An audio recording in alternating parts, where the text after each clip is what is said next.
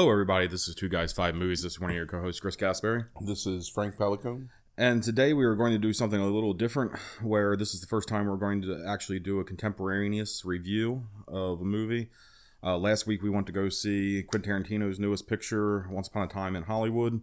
So we are going to go ahead and talk about that movie today, and we are also going to kind of contextualize the movie um, before and after the review in terms of Tarantino's uh, history, um, filmography. Um, so Frank, we did this, I think, way back in episode five, the Palme d'Or episode, Mm. where we went ahead and talked a little bit about just our general history with Tarantino, Right. and um, I kind of wanted to do a little bit of that again, where I, I, I have a feeling that Tarantino is probably pretty important to you overall, like in terms of just your general age. With a lot of people, I think Sure. our age is important. So I just kind of wanted to get a sense of like you know, um, first, how did you discover Tarantino? Um, what were your feelings at the time, and what have you thought of him since with these different releases throughout the past twenty five years? So I learned of Tarantino through a friend of mine, um, through Film Threat magazine, I think, or one of those like cinema magazines from the early '90s, um, when Pulp Fiction was in production.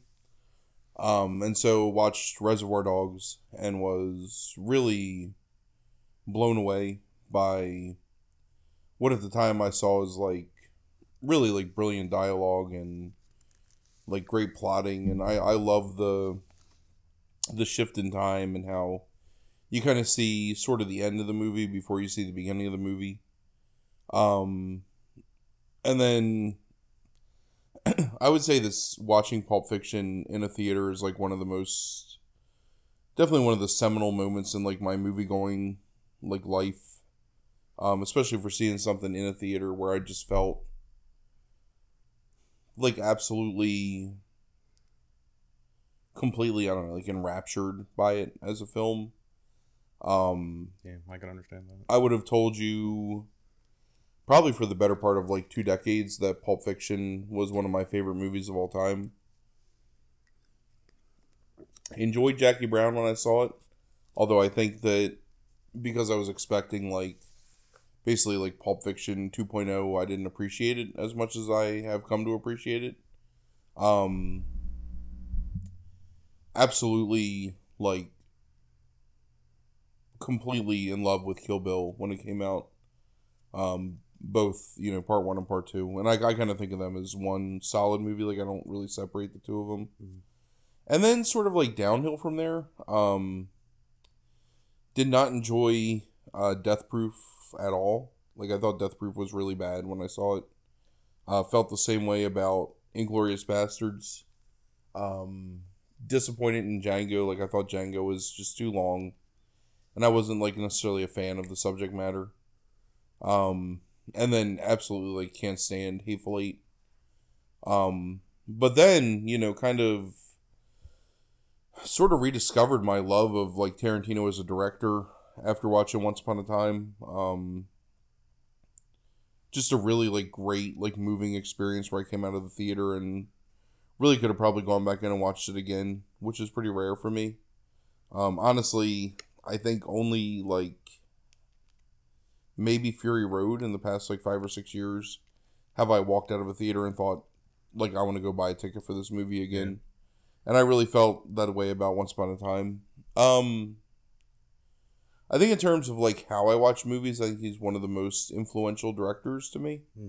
Um from a personal level just because like his love of more like obscure and like niche like B B movies and like forgotten movies and genre movies especially like I I kind of feel like he's a kindred spirit to me in that respect. Um but I've sort of found like some of his stuff more problematic as I get older. Mhm. Um you and I were talking this about this via text the other day and it's like what I found exhilarating and innovative you know as like a 16 17 18 year old kid I kind of find like tiresome today in terms of especially early on, and specifically Reservoir Dogs, but also Pulp Fiction to a point. Like the way the dialogue is phrased, and just the way that it feels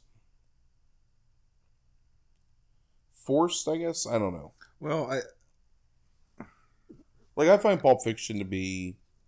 I still enjoy Pulp Fiction. I've seen Pulp Fiction in the past twelve months, maybe. Yeah. Um, Yeah, I didn't I- watch it again for this, but right. Yeah, I think we both watched kind of like a couple of the same movies over again because I since last week you've watched a number of Tarantino movies over again. I have. I've watched a number over again, and I mean I've been I've kind of thrown myself into Tarantino so much this week in terms of reading about him, reading about his movies, um, because we anticipated this would become a retrospective a little bit Right. uh, as we were doing this, and I um I, I've done so much research and watching videos and interviews and all those kind of things this week that my wife is sick of me um and doesn't want to talk about Tarantino over again. So um I, I just watched Pulp Fiction the other day and I here's what I think is like in hindsight now like Pulp Fiction was like the pivotal movie in my life, which I've said in a previous podcast, is like me and uh, Mike Bledsoe, who was on the Goonies first watch, went to go see that when we were 14 years old. And like you said, I, I've never been enraptured like that in a theater up until that point. And I don't, I don't know if I ever have been again. I, I'm close to it maybe, but it's like at that age, it's so pivotal. Um, I had never seen a movie like that, and I never seen anything that'll cause such conflicting emotions in me, and that included laughter, like uh, joy, at such awful things. Like you know, I mean, I, I really the one I think about when Bledsoe and I went to go see it for the first time is the Marvin scene in Pulp Fiction, where it's like you're shocked and horrified and you're laughing at the same time. And I think Tarantino has one of the things that he captures in his movie so well at times is making you feel those conflicting emotions um whatever those emotions are and that was like but from that point it led me into elmore leonard in reading interviews with tarantino it led me into and elmore leonard led me into Cain and chandler and hammett and which led me into classic literature and those kind of things. And it's like in a lot of ways it's like a lot of my life is as dumb as it sounds is kind of owed to tarantino in some ways. Like I, I don't think i study english probably without going down that literature movie route you know which was really inspired i had watched a lot of classic movies by this point but i hadn't been uh, uh hadn't like found something i was so passionate about i guess um, and I feel similarly to you. I think about like his movies and stuff like that. I didn't see Reservoir Dogs until a week after Pulp Fiction came out, but um, Jackie Brown, like I loved because I was in love with Elmore Leonard by that point, and Kill Bill, I loved, and um, we talk about Kill Bill. Christ, that was episode uh, uh six. Um, What's the context of that episode? Do you remember? that was the uh, top five sequels of two of the two thousands, right? Yeah. And we talked about Jackie Brown in episode 16 now. We're on 42. Um, uh, that was the top five heist ago. movies, um, Right. Which feels like forever ago, even though it wasn't that long ago. I, I I was thinking about this today, and I was like, man, that was like what, like two months ago? Right. Right. Yeah. It's been a lot longer than that. hmm So, um, I I also felt that like his career goes downhill a little bit, um, to the point where it's like Inglourious Basterds. While I liked watching it, I've always said I when I walked away from it, it's like it left me with nothing to think about, and that's unlike Tarantino movies up to that point for me. And then finally, like you know, to the point where I didn't watch Django until this past week like that's how much I like walked away from Tarantino movies overall. So, um, I watched Hateful Eight like a couple weeks before once came out. Um, there's not a movie that I don't like of Tarantino's. Um, just movies that I like less. So, um, but I'm still can be really I, I can be really critical of him at times. Um, so it's not like I'm like a fanboy or anything. But I think that point to you, like you feel like he's like kind of like you or whatever. Um, I think that's one of the enjoyable things about Tarantino, like most to me, is that even when you hear him talk now, he's a little egotistical Oh, right, himself. always. But it's like, but at the same time, it's like he's also a very confident person, and he probably has every right to be in some ways for what he's done with his career. But he's also a fan, like, and that's what I like most about Tarantino is he's still geeking out. Like after at, at you know fifty six, I think is how old he is. Like he's still passionate. He still like you know loves these old movies. Like he's still you know he's a walking encyclopedia, you know of this stuff. Um, and I, I so I still really enjoy him, and I felt I think you like it a little bit more than me this movie, but again, like I walked out of that theater and I was like, yeah, I, I like that. Like I thought it was really good. Um, and I found myself for the first time in a long time actually thinking about a Tarantino movie again. Like as I after I walked out of the theater, like this whole week, I've been thinking about Once Upon a Time in Hollywood off and on, and the characters and you know meanings of different scenes and those kind of things. And it's it's refreshing to um not feel disappointed in in his movies. Right. Um, it's, it makes me happy that I've Especially after Hateful Eight, because Hateful Eight is such a bad movie. So let me ask you before we get into the review itself: is if you ranked the movies from, I guess, uh, eight to eight to one, what would your? So I'm not including Death Proof in this thing. Oh, is that yeah? Right, yeah. Include Death Proof. So Uh, Death Proof is the absolute worst. I mean, I think Death Proof is. To me, it personally, like it lacks all merit. Like I hate Death Proof. Right. Um, Hateful Eight's after that, uh, and then Inglourious Basterds, and then Reservoir Dogs. Although that's a recent shift, like recent shift in my head, like down towards the bottom of the, you know, whatever, like his Right. filmography. Um, then Django is like right at the middle of the pack. Um, Pulp Fiction and Jackie Brown kind of like straddle a line after that because I find like really good things about both of them. Um, and then Once Upon a Time is my second favorite. And the Kill Bill movies are my favorite of Mhm. his. Uh, just because I think Kill Bill is the most complete story, really. Yeah. Where even though he does play with like the chronology of the events in the movie, like as you see him, it still like tells the entire story of the bride from start Yeah. to finish, basically. Um, it's weird because so this week I've watched Reservoir Dogs again, Inglourious Basterds again, and Django again. mhm. Um, and I did not enjoy Django when I saw it in the theater. yeah, Uh, it felt way too long to me. Mhm. Um, I like I when I was watching it, I felt like it was like a three plus hour movie. It did not feel like two hours and forty two minutes or whatever it is. Um, yeah, I don't know. Like for me, Kill Bill is always going to be the best example. Like I think it does. I think it captures his love of like 60s and 70s like grindhouse cinema and marries it with an actual like strong narrative um i honestly think that once upon a time is maybe his best movie like if i had to call a movie his masterpiece i would say that that might be it um because it's the most human of his movies um it's the least gimmicky in terms of like dialogue and pacing and I mean even though it's got like its own like stylized twist ending, you know, it's still I don't know, it just um I think it's like resonant and I think it sticks Yeah. with you. Um it's hard for me to drop Pulp Fiction ever down on the list because of nostalgia, but yeah. I don't think Pulp Fiction is nearly as good as I thought it was when I was Yeah, I I did on mine. Like it, it, it dropped down considerably. I mean, I agree. Death Proof is the worst thing. Even though there's the elements of Death Proof I enjoy. I have Hateful Eight next, and then Inglourious Basterds, then Django, then Pulp Fiction, uh, then Once Upon a Time in Hollywood, and then Jackie Brown and Kill Bill. Oh, I forgot Reservoir Dogs. That probably says something.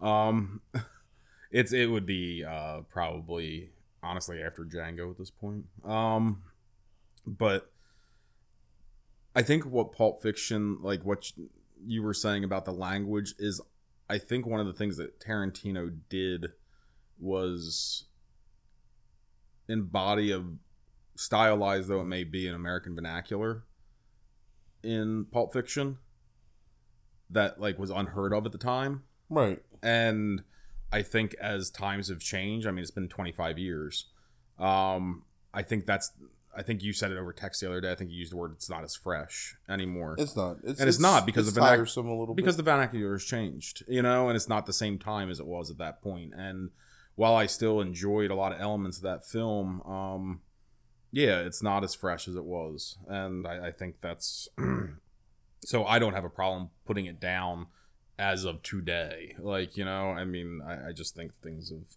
different. I'll I'll always have Jackie Brown really high. Like that's just something like know, it's just something that I really love a lot. So I'll always have it higher probably than most people. Okay, so giving that context, and I just wanted to establish some context of like our background with Tarantino and how we feel about him generally. I want to move into talking about Once Upon a Time in Hollywood more specifically now. Okay. And I do want to warn everybody that there's no way I think to talk about this without spoilers. So I I think that you can do a six or seven minute like brief about just the movie in general and the filmmaking before you really have to get into spoilers. So Okay. I, I think we can do like a brief Okay. spoiler free. If you think you can do that, then that's Yeah, cool. Okay. Um, I- I've been thinking about it a lot over the past week because I think that I think that seeing the movie as pure as possible is like the best way to see it because I think that makes it the best movie going experience. Okay, so I'll let you go ahead and talk, and we'll do that, and you kind of give your review, and we'll when like the brief is over, I'll let you go ahead and say like Right, I'll I'm say going to have right. Here comes some spoilers. Sure, yeah, just scream it really loud in the microphone. Right. Like spoilers, that's um, that's That's bold. Startle everybody. Right. Um. So, in terms of like filmmaking, I think that Once Upon a Time in Hollywood is his purest film from like a directorial standpoint. From in terms of like narrative, in terms of character development, it's about the people in the movie and not so much the theme of the movie or the idea of the movie. And honestly, the overarching theme is really just about self discovery and like reaffirming who you are and kind of like losing the context of your purpose in life as you age. And maybe that's indicative of like how Tarantino feels as a director, you know, mm-hmm. as he's made like all these like bombastic, ultra violent, you know, films that are like revisionist and regressive in a lot of ways. And this is like his least on the surface of those. But in a lot of ways, it's also maybe his most bold revision of history, I think, in some ways, because it's like I, it, it's not so much about a specific event, but it's about like a gradual cultural sea change from one way of being to another. Mhm. And it's it's really I think important that it takes place in the beginning and then the latter half of 1969, which is really kind of like the shift into the end of the summer. right and like then- the gritty, you know, counterculture anti-hero 70s right. where like a lot of his primary um inspiration comes from is like those movies of the 70s like stuff like um French Connection and Chinatown and Sure, mean, mean Streets and Taxi Driver Right. movies that Tarantino Like- holds up high, but Right. he also holds up high that the decade before in terms of Rio Bravo and you know those kind of movies. So it's like I think it certainly if we're going to psychoanalyze him a little bit, like that time period is really important for him. Is that transition is. from the old Western Definitely. model hero to so he builds two I, I, in my opinion his two strongest characters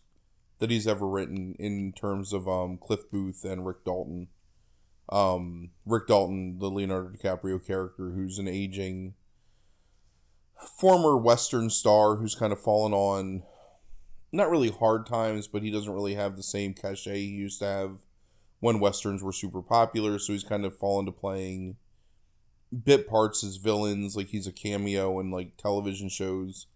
And his valet slash best friend slash um i don't know personal stunt double in cliff booth who's um the brad pitt character who's this kind of affable friendly, loyal guy that just sort of goes along with things and kind of looks for the best in people and sort of can support other people around him, but is also like kind of the man's man. Like he's sort of like the Marlboro man, I guess. Kind of, and like he has that- he has an edge to him, Right. Like there's still a little edge, even though he's so loyal and and maybe and maybe a guy that has like some repressed regret sure, over the way his life has turned Yeah. out and the decisions he's made, but doesn't let that regret weigh him down. Like it's like brief. yeah, I don't know, like fugues into some like thought of like how things could have been or how something right, happened in the past. Um, so character wise, I think it's amazing. Um, I love uh, Margot Robbie's Sharon Tate portrayal. I think it's a really pure and innocent look at somebody who's just like a genuinely optimistic and friendly person who's kind of like swept into like the hippie nature of like Los Angeles in the late 60s um and is genuinely like fun to watch and hmm lovable and carefree.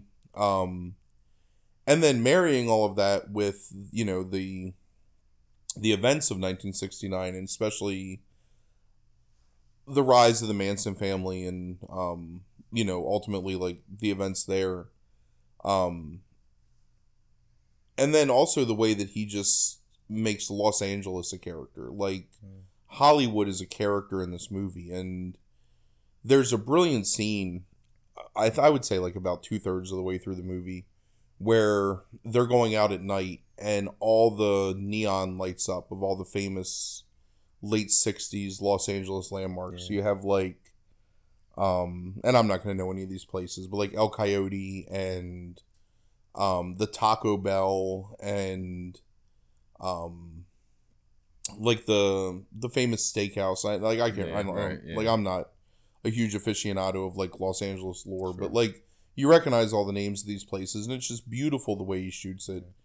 And amazing, like I was watching some behind the scenes stuff this past week of him actually like someone filming him filming the movie hmm and you look at like modern like film and everyone is so quick to go to a green screen or a mat or digital manipulation Mhm. and this dude recreated like 1969 Los Angeles in like a flawless way like it Mm.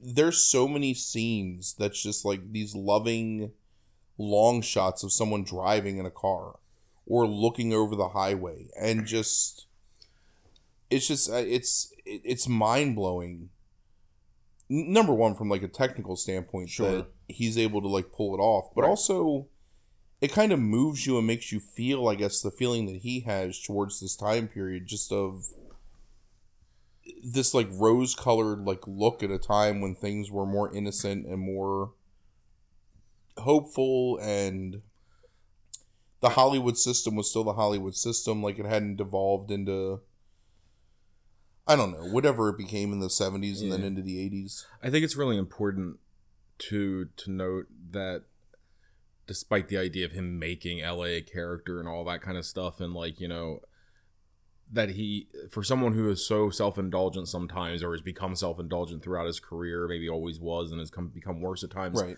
It doesn't overshadow the movie. No he does it all through background, mise en scène, and establishing 100%. shots. And it- it, it- doesn't overwhelm you whatsoever. it cradles the story that's happening around it. It so that's that's one of my problems with stuff like I think especially with stuff like um Inglourious Basterds and Hateful Eight where you can s- like you you can watch those movies and you can pinpoint exactly what he was watching when he made those movies or what he was watching when he wrote that movie that inspired him to make it. And I know there's like I read an article um a few days before we went to see this where he listed like the 10 movies you need to watch before you watch Yeah, Once I- Upon a Time. And I saw that, yeah. And I've seen like I I'd seen like 7 out of the 10 or something Mhm. and like I, I get what he was saying, but and so I was kind of afraid like going into it that man, this is it's going to beat you over the head like here's Bullitt and here's Vanishing Point Right. and here's Casino Royale, and here's like all these things just like hitting you with them, and like, look how cool I am. Hmm. Look how many things I know. Here's Rosemary's Baby references, and he just doesn't do it. No. It's just like it's just there, and I think one of the things that I love the most about it is he's one of the few directors currently working that I know definitely films on actual film stock. Like all of his stuff is filmed on Sure. 24 millimeter. Um, He, he he did something else for Hateful Eight.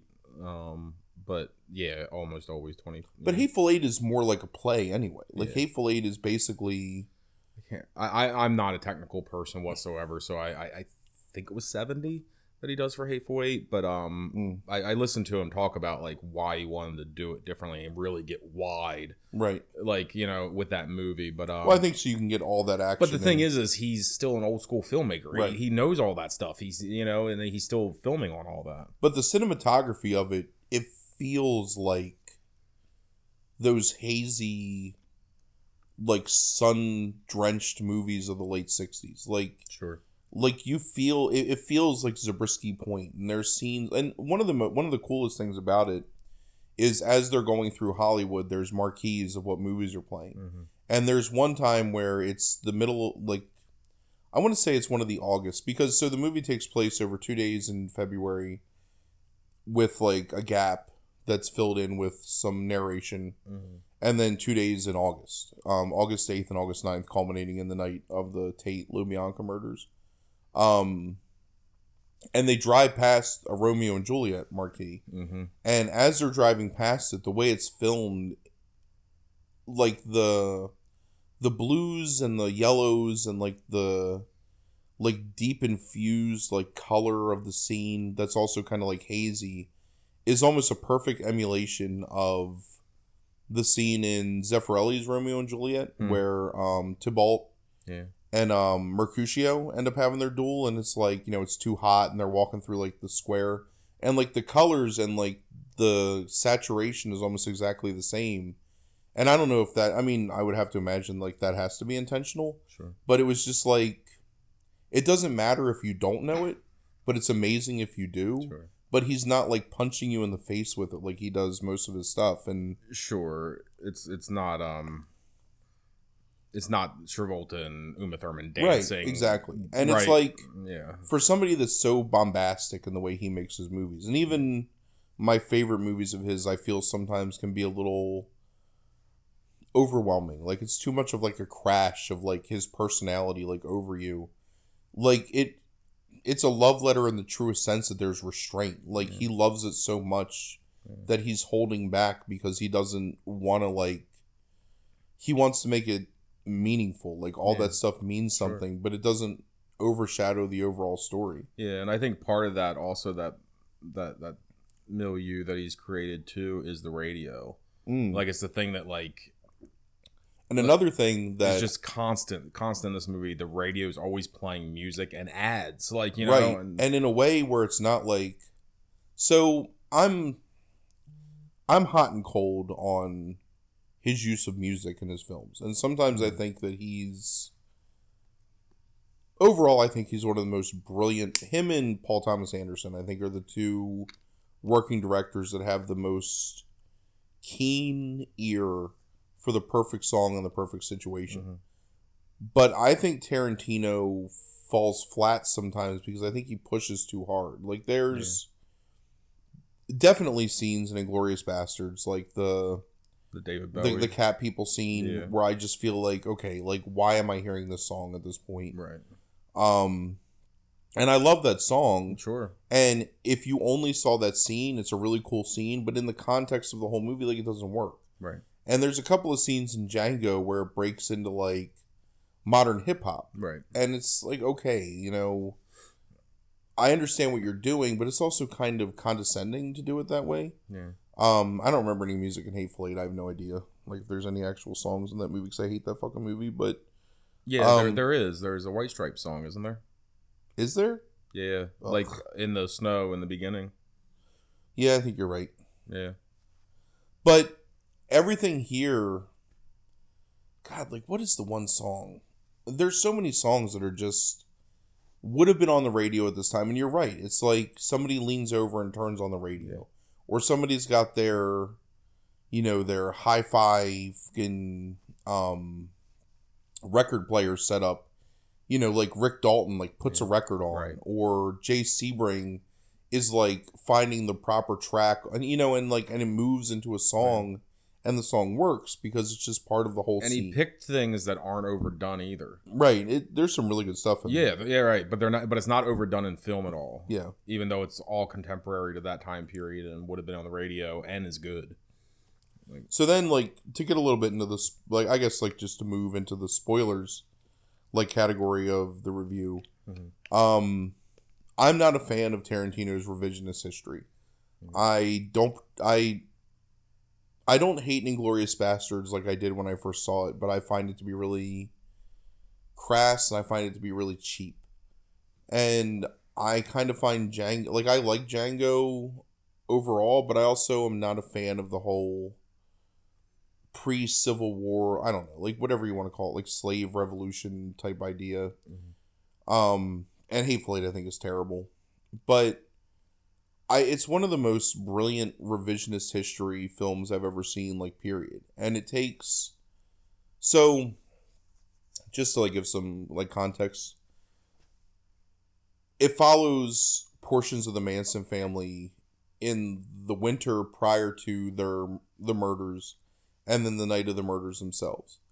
Um and the amazing thing about it is that the thing I think that Tarantino gets right, which I've never seen another movie do, is it demeans the Manson family and it makes them a joke. Mm-hmm. Like every time you see the Manson family on screen, anytime you see Charles Manson or um Krenwinkel or Tex Watson or any of these people, they're always like these menacing, dark, evil characters that are made to be cool. Like Right. they They're given power. Right. Well, they and because people are kind of like afraid and mystified by like the Sure. power that Manson had, so they infuse it. Right. And this movie, they're just jokes. They're Mhm. these dumb, dirty hippies living out in the middle of nowhere that have this really stupid idea for why they're going to kill people, and it fails completely. And Right. it's by draining that act of like all of its menace and all of its power, and kind of saying like this is like how life would have gone on had this never have happened. It's it's it's brilliant in a lot of Yeah. ways, and and and to me it, it works just on this very basic level because when you sit down and watch Inglourious Basterds for the first time and I do not I'm just not a fan of the the the alt history aspect of the end of that movie this prefaces that in the title once upon a time in Ho- it's, it's established and I know Right. that like the I know that it's like it says like you know once, upon, a time, in the right and all those kind of things the same thing with Django but it's like no, Django doesn't do that. it doesn't Mm-mm. no. Um, Django just says somewhere in Texas. okay, That's the somewhere. oh, of okay, it. And then immediately after somewhere in Texas, it's like um wherever the town they go to Okay. is when they collect the first bounty. so, so I I know it does that, but at the same time, it's like I I could go into the other reasons I don't like it. I don't care about that right now. I care about Once Upon a Time in Hollywood. I think it, that it prefaces it more as a fairy tale as it's being told, not only in the title but even in the telling of the story. Sure. that it's like this kind of mytho these mythological figures in some way like even though they're completely human and all these kind of things like they're they're larger than life on the screen in front of you and it portrays itself as this kind of fantasy of the way things used to be Right. and there's a tone to that movie that it completely makes sense that it would go different. And also because, because they- it's a fairy tale. Inglourious basterds did not do that to me. But also because aside from Goebbels and Hitler, Inglourious Basterds is using fictional people during World War II in France yeah. and creating the story around them. And I know that like Dalton and Booth are fictional characters, but Mm. you have the juxtaposition of these sad men like living basically like the golden years of their career consistently juxtaposed with images of them in like their glory days. sure Like almost every time that DiCaprio has a low moment, you get to see a scene from Bounty Law where he's at the at his prime, where you get to see a scene of him. Um, what are they like? M- McClintock's Fourteen Fists or something Right, like yeah, that is the name of the right, movie. uh-huh. Like a scene from that, like him with like and almost mocking Inglourious Basterds with him Sure. like using Right. the flamethrower to take out the Absolutely. the entire group of like Nazi generals or whatever.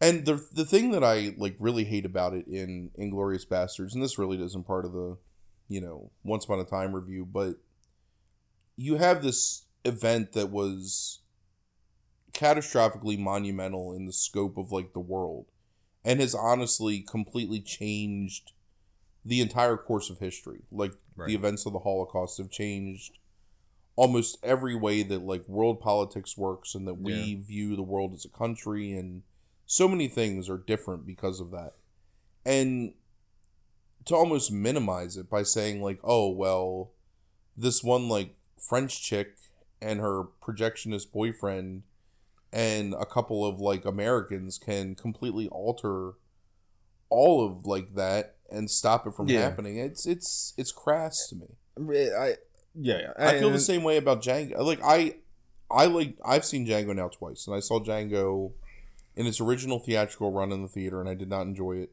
And I watched it last night, and I enjoyed it a lot more. Yeah. Like upon second viewing, but I also I feel the same way about like its view of the antebellum South and slavery. It's like it's a joke, you know, and like I know that you're taking power away from the Ku Klux Klan by making them whatever like the Reavers or regulators I think is what the name of that group was that like they show with Don Johnson right. and making them jokes, you know, Mhm. Jonah Hill's joke, whatever. Sure. But that's something that affected millions of people and still resonates today. And drawing like humor from it or making it basically like a black exploitation movie, like I find it kind of crass. Whereas this, it's like Sure, there's those elements in it. Like, I mean, but I mean, he's also trying to make a western, like a spaghetti western with a black hero, which I also think, and, and this is the this is the thing that when you when you get into Tarantino, it's like there's this give and take with the guy, where it's like I think he's doing so many good things that are like sure, positive and transgressive in the right ways and then there's these things that are question marks that are left about that that, are, that kind of get into his legacy at times i do want to talk about that more right? We we I, I have some things to say Yeah. about both Django and Inglourious Basterds, but and the Hateful Eight, unfortunately, because I hate that fucking movie. Uh, sure and, and it's you like should count how many times I tell you I hate the fucking Hateful it's, Eight. it's it's it's been It's a lot be a you lot. know and here's the thing you hate it so much that you can't even remember that you bitched about that white stripe song like three weeks ago to me. So you've already forgotten what you, like all the things you hate about it. But i um so yeah so uh, getting back to once upon a time and i, I want i do want to get into like all that stuff because he's a, a captivating and controversial figure. Um and i i, I want to know your points on like how you think that'll play out through the years. But um what did you think of like the performances in this like you've talked about like the setting and like the story itself like you know um and I guess you've talked about like you know some some degree the performances like you know Tate specifically, but it's like Right. you know you talked more about I think Booth and Dalton more in the terms of like the the characters as opposed to the acting. I I I think they're Oscar worthy performances. Hmm. I think it is maybe the best performance I've ever seen from DiCaprio, and definitely one of the best performances from Pitt. Hmm. I don't know who you call like best actor, best supporting actor. I'm sure. I, I think they're both best. I think they'd probably both if if they got nominated, they both fall under best actor. I think they both get nominated, but I think that they put one of them in actor and one of them in supporting. Mm, And my guess would be that DiCaprio is actor and Pitt Yeah. is supporting. Just like which is funny because that like breaks down and actually how they are in the movie. too. sure, sure. Um they're both amazing. Like Yeah. two of the greatest performances I've two of the most captivating and human performances I've seen just in general in cinema in years and I've ever seen from Tarantino. Like Yeah. the dialogue, the humanity, um, DiCaprio particularly in his like refining his love for acting and like re like reigniting his passion for just being like a human being, like not being a drunk and not being depressed and understanding that he's fallen to a point but he can still rise back up and like you know, there's that scene with um the young girl when they're on the set of uh Lancer, um, the pilot that he's shooting, where they have this conversation and he breaks down like describing this book, this like dime store pulp novel that he's reading about like a bronco buster that's fallen on hard times as he gets older and like their their give and take and then the thing and so one of the things that I read a complaint about was um uh Olyphant, Timothy Olyphant comes in and is like talking to him and saying like such an honor to work with you, like, Mhm. you know, you're one of my heroes when I was younger and you know, I heard you almost got this part in The Great Escape. And one of the things that people have complained about is the fact that Tarantino superimposes DiCaprio into the is that um not Lee Marvin, it's um the other one, uh Steve McQueen, right? Yeah, Steve McQueen. So superimposes um DiCaprio into McQueen's role Right. in The Great Escape. And they intercut between Olyphant like talking to him and him kind of trying to like demur away from it because it's like painful to him that he didn't get that role, and him like imagining himself in it. And people have really complained that like, well, why do you do it with that, but you don't do it with um another scene later in the movie with Margot Robbie like watching a Sharon Tate movie and actually watching Sharon Tate. And the difference there is that DiCaprio, and this is one of the things that I think is most brilliant in the movie, and it only happens a few times, but it happens to great effect, I think, every time. DiCaprio is using his imagination and remembering his past, and he's putting himself in that role because while Olyphant is like unconsciously, like basically berating him for not getting the role, like he's bringing up his old demons hmm and his like sense of like self failure, he's like imagining like what things could have been had he have gotten that role. And it's important for DiCaprio to be there because it's in his mind. Like Sure. that's his perspective of what things could have been. Whereas when Margot Robbie is in the theater watching um Wrecking Crew hmm and seeing the Sharon Tate scenes and reacting to them because she's so happy to see herself and see the audience react to it. That's a role that like Sharon Tate was really in, and you're supposed to watch that scene as being like that scene is actually happening. Like Right. the Sharon Tate character is watching the Sharon Tate actress and is just enjoying like the fun, you know, kind of zany slapstick like pratfall comedy of Sharon Tate in that movie. I think that's right, and I also think that I think that when you're dealing with there's principles in that whole thing that are still alive to this day in that tragedy and it's like or in those murders I uh, like that I think Tarantino in some ways has to know that it's like you don't replace Sharon Tate Right. In that because Because you're honoring Sharon right yeah Tate you're honoring right yes Like there's a there's no point in this movie where Sharon Tate is made to seem even in the slightest bit less than someone worthy of your memory. I Sure. guess. Does that make Right, sense? absolutely Like absolutely yeah. there's no dig at Sharon No, Tate. no. There's no darkness Yeah. to Sharon Tate. She's like a light yeah in the movie. And Margot Robbie plays it, I think, like brilliantly. yeah And honestly, that might be my favorite scene in the movie is her sitting there watching that in the theater and just like aside from the feet, fucking hate the feet. like I don't understand this motherfucker and his need to show me feet. uh-huh Man feet, female feet, like there's just Yeah. feet everywhere in this Dirty fucking- feet, too. No, they're always dirty. It's so disgusting. Like with Sharon Tate, she's rich. She didn't have dirty feet. She's wearing boots. So well, she's dumb. a hippie. She walks around without shoes. Whatever, I don't believe that's true. um, I think he's just gross Uh huh. But I love that scene. Like I love her exuberance. I love her. You know, she's not really a star. She's just kind of like like a C-lister, but she's got this cachet of being with Polanski, and you know, she takes the picture with the usher in the theater, and you know, it's just kind of like this like exuberant moment of her like realizing like that's me that these people are watching and that they're enjoying and that I'm like doing like something right in this this part and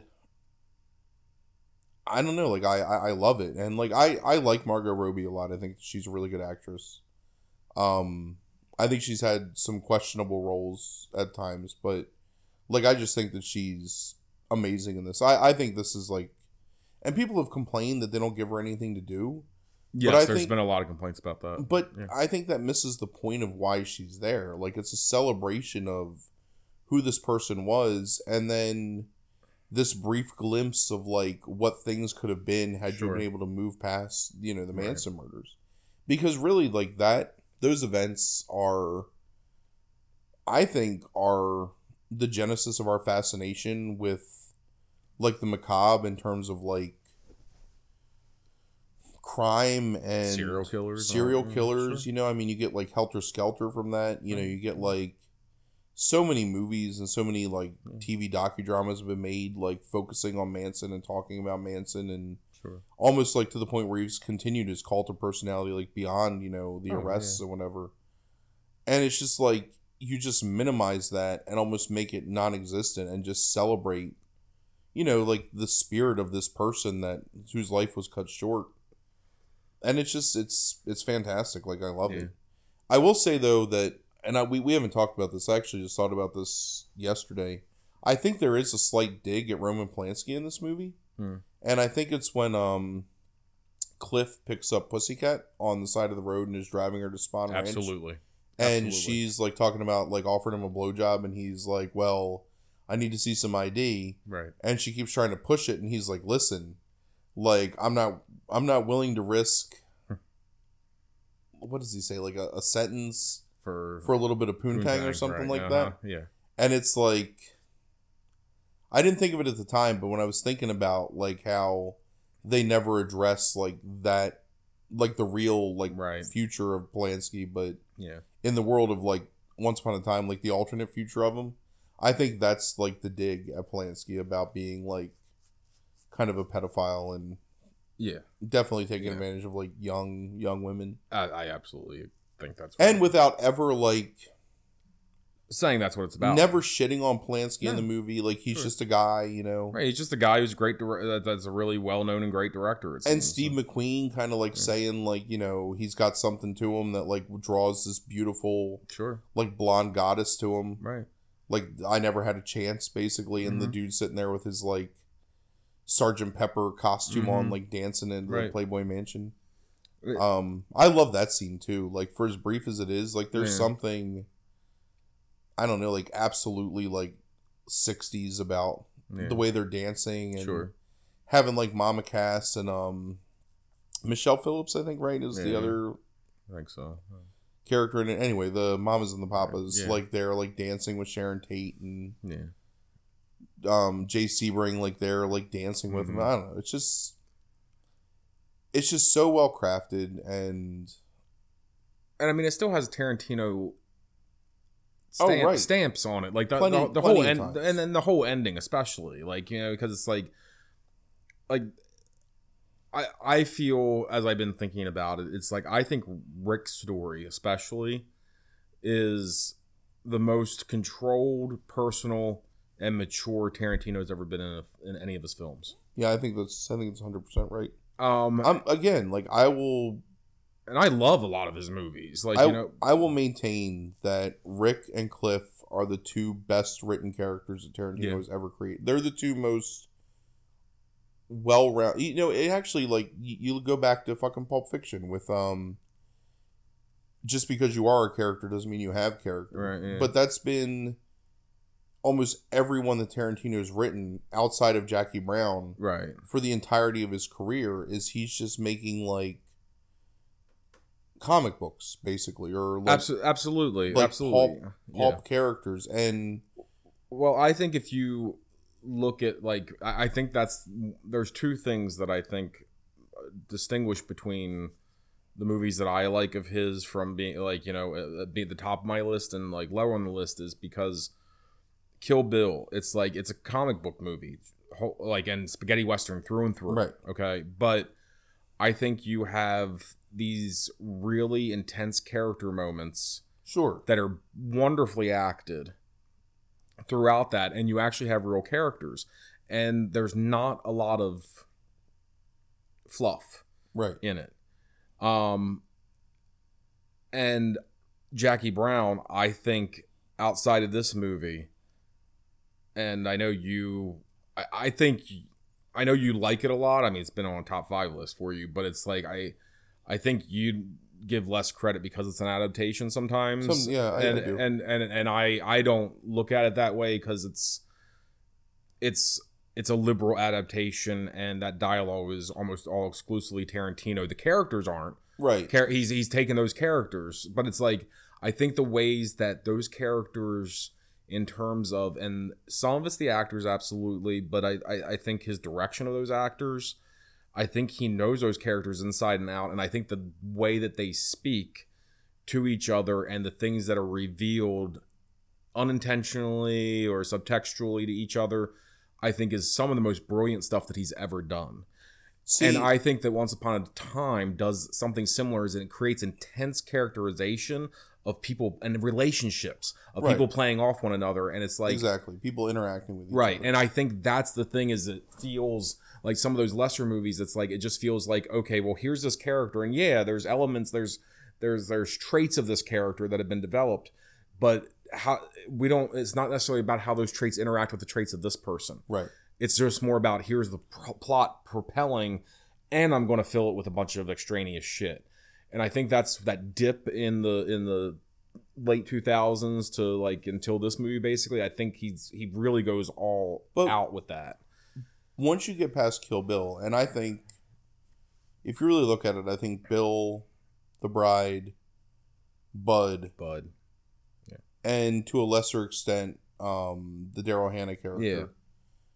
Those are the ones that have the most, especially Bill and the Bride. Sure the most development, the Sure. most like. But I think part of that comes from the fact that the bride is a combination of him and Uma Thurman creating a character. So Absolutely. Uma Thurman created a character for herself that she could live Right. in, sure and Carradine just does this amazing job of infusing Bill with this also like um kung fu wisdom mixed Mhm. with this like I don't know, like 70s spy villain menace basically. But then but also uh, you know doting father right, right. You know, doting I mean- father, right. loving husband, sure loving father, like loving Yeah. father to like a group of like Sure. notorious assassins. There's no characters that have any development in Inglourious Basterds.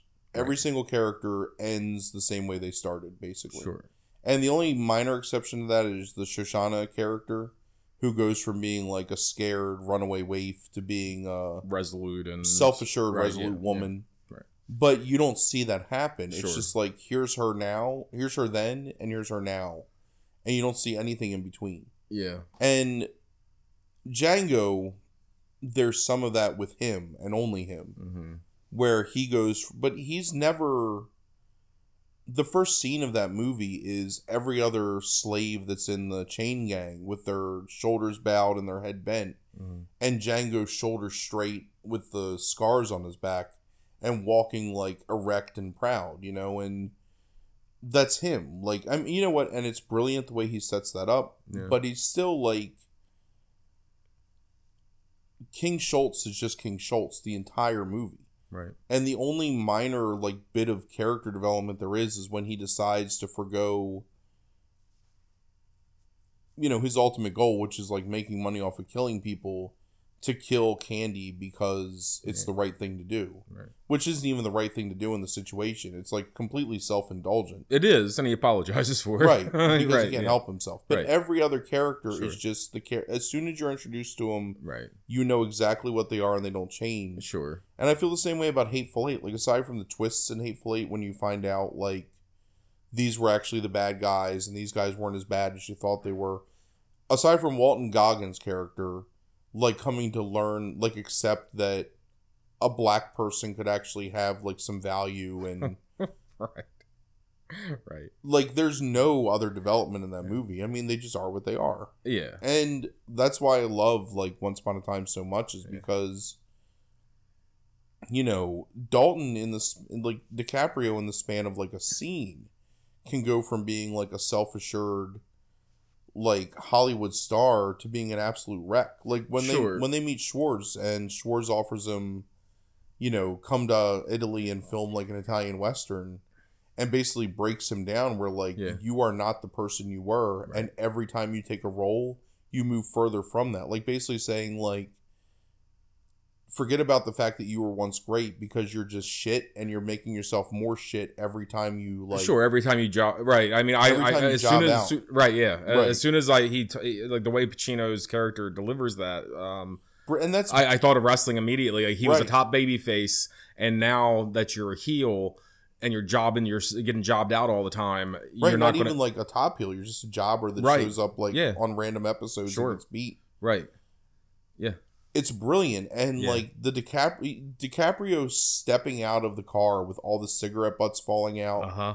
and like uh-huh. having cleaned himself up because he likes Yeah. wearing this. Like it's just Yeah, and it's like I, I I told you this right right before we started, but it's like watching this interview with DiCaprio and Tarantino and how they developed that character is like the breakthrough Ca- DiCaprio had, which I think I really want to see it again now to like watch this. But uh, the breakthrough he had was Tarantino kind of wanted to model the the history of this character of Rick Dalton off of this one particular person who committed suicide, um, and uh, this Western actor and as uh, DiCaprio read about that actor and like why they think he did it is they think he was undiagnosed bipo- undiagnosed bipolar and that he was um, an alcoholic because he was self-medicating uh, because he was Right. never diagnosed and once DiCaprio said that he like got that piece and he started like delving more into the psychology of it and reading more about bipolar and all those kind of things that it's never stated once in the movie whatsoever but that's kind of how he plays right. it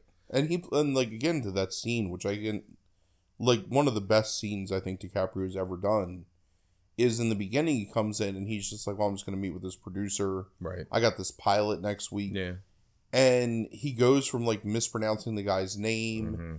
And kind of like dismissing like, "Yeah, there's some violence in those movies or whatever," to being an emotional wreck, and it's it's amazing. Like right in the span of 10 minutes like Mhm. to have that much character development and to, to teach you that much about the personality of a fictional character sure without ever like you know coming out and saying like this is what we're talking about i mean it's it's it, it's brilliant on tarantino's part and it's it's brilliant on dicaprio's part It is, and I think of that scene. I mean, that whole sequence, like that whole day in the life of him filming that scene, Right. and like rediscovering that So he's good. good. But it's like the trailer scene is like really yeah powerful. that again another one of my favorite the scenes movies. soliloquy, like kind of like where it's you like stupid fucking idiot why I'll can't bl- you stop you always say you're gonna if you do it again, I'm gonna right, and then i'm gonna like shoot you in the I'm gonna you shoot your shoot your head off or Right. whatever. Yeah, like it's like, Amazing. it's, it's all. I mean, it's, and then to walk back out and like and i know that like you're watching like a,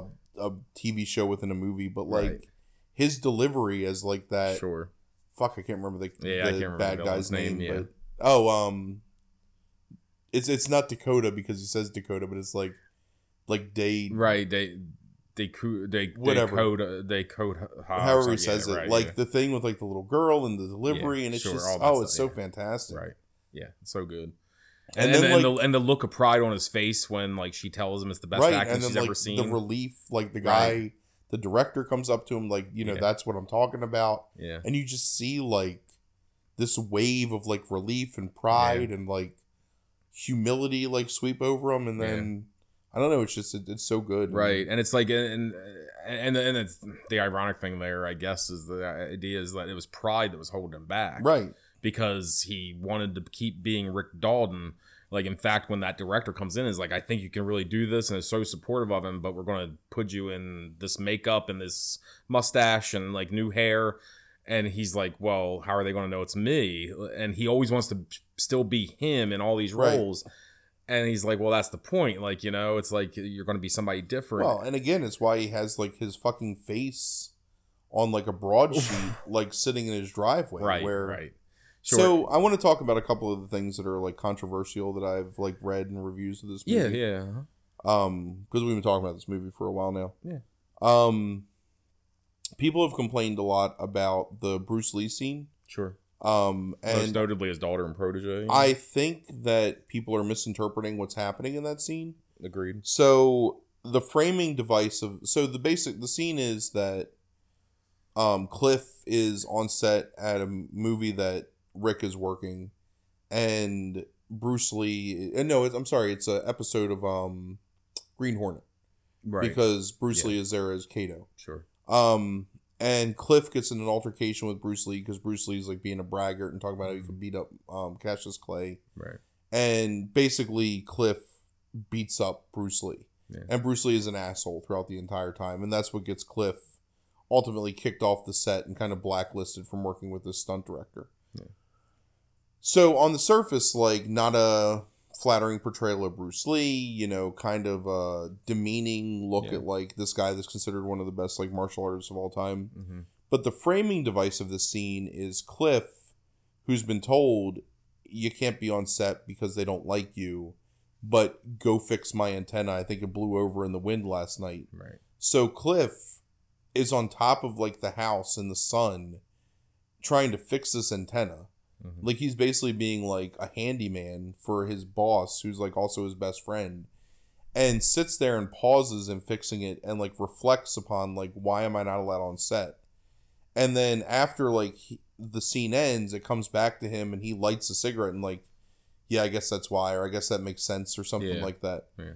And the whole purpose of the scene is that it's the subjective memory of Cliff justifying to himself why he's on a roof fixing an antenna instead of working at his job, which is as a handyman. Sure. And there's another there's there's two other scenes. So we already talked about DiCaprio, you know, Rick like thinking about himself in The Great Escape Mm-hmm. and like sort of like this is how I would have done it to make himself feel better. And there's a scene where one of the minor like underlying like plot points is that Cliff murdered his wife at some point. And is Potentially, basically potentially murdered as well, well. she died Right. when he was with her Yes. and he was acquitted of murder, but people suspect that he murdered her. Mm-hmm. And so there's a scene with Pitt and Rebecca Gayheart on a boat. Rebecca Gayheart in like unrecognizable role, um, haranguing him like while he's drinking, you know, cans of beer and holding a spear gun. And as she's like telling him that he's a waste and she hates him and he's a piece of shit, it cuts to black and you're left to not know like what happened. And anytime that it cuts to something like that, where it's like a flashback or a memory, it's always done in a subjective way from the point of view of the person telling it. And in this case, the when he murders or when she dies, you don't know because it cuts because maybe I I think it's I think it's um what's his name? Uh fuck, why can't I remember his name? Um Snake Plissken. Oh, Kurt- Kurt, Kurt Russell. Russell. Yeah. Um, and DiCaprio talking about it happening is when they go back to it. Right. And since neither of them were there and neither of them knows, it's left up to your imagination whether was it an accident because of like rough waters that the spear gun just went off, or did he shoot her because she was like basically like emasculating him? Yeah. And so every time it cuts to that, it's always very subjective. And I think that it's I, I, here's the other thing I'll say about the Bruce Lee scene too, is there is a scene that you actually see Bruce Lee right later, training Later, Tate, smiling, where he's happy and ha- friendly, right, and they're saying like, "Oh, he's so great to work with," Sure. and right, he's gonna help like Roman like learn like all Right. that stuff shows that obviously this is one person's very biased Agreed. interpretation of Yeah. one encounter with this man that uh, not how this man is, yeah, I agree. and it's like it's it's one of my biggest problems with like anyone like cri- cri- it's one of the reasons why it's hard for me to critique Tarantino on his use of like language, particularly like racial epithets in movies, because you can't just boil down something to like your most base interpretation of what it is. And like, look, I understand like his daughter might feel like it's a bad portrayal of her dad, but it's not real, you know? Like it's it's fake. It's like the whole movie is like a fiction about one very specific like real event that Right. alters the course anyways. So Right, and it's obvious he loves Bruce Lee. Right. Like, I mean, you don't have Uma Thurman like the, the Beatrix dressed up like she is. in- right. You know, I mean, he, he yellow- obviously loves Bruce. Right. Uh, and he loves like kung fu movies and Sure. he's Right. like 100% an aficionado of yeah. Like everything from that time period and he's only doing it to show that cliff has pride and is like un like has to make himself feel better in order to do like Right. and it shows a lot of psychology on his part because he was a successful stuntman and he's basically been Right, reduced to sure. a you know a, a Right. chauffeur and a, Yeah. a handyman and this is how he gets by like this is how Right. he, I mean, and the whole point of so yes, he's and he's trying so to humble about it when like right, i guess that's why that is right. and it's, then it's just like goes back to doing his job it's like it's like yes, it's like even if he doesn't remember it exactly the way it like really happened because he can't see it. It doesn't matter in the end because he's just like, yeah, I guess that makes sense. Like I was kind of a dick. Like he, he just gets it. And and the other thing like is like the end of this movie, it's like, you know, the reason you walk away kind of with a smile on your face is because it's not real. right And the idea is like, okay, not only just about the Tate murder, but it's like those two characters don't continue being successful. Like, that's not what happens at the end of that story. She gets murdered in real life. right Rick Dalton and him, like, you know, they don't have this heroic moment where they, they stop, like, you know, the, the Manson gang. No, they split up. Right. And Like, he you know- goes to being like a marginal actor that's starring in these like spaghetti westerns. sure and and and cliff is out doing whatever you know right, I'm- living in a trailer off of a sure it's like you know, drive-in theater. it's like that's that's the truth of these characters when it comes down to it like you know yes cliff probably has problems with where he ended up in his life you know and does he think about those like does he think about those things and make himself feel better in those particular ways yeah probably you know i mean the the, the joy is the subversion Right. The That- subversion of your expectations right and also the slight alteration of history that maybe the golden age of Hollywood continued beyond. Right, which Like- obviously didn't happen. It's a it's this what if and you come to care for these characters so much because you like them deep down Yes. that you want to see them be happy. right. It's And that's the feeling. only that's the only way to do it. And that's also another thing that Tarantino. Not to say his movies don't have quote unquote like happy endings, but they usually have very ambiguous endings as to whether or not like anyone was truly like you know I mean even though the Nazis are beaten at the end of Inglourious Basterds, everybody's pretty much dead. Sure. This is like the one real happy ending that he gives you. Yeah. This and Beatrix with her daughter.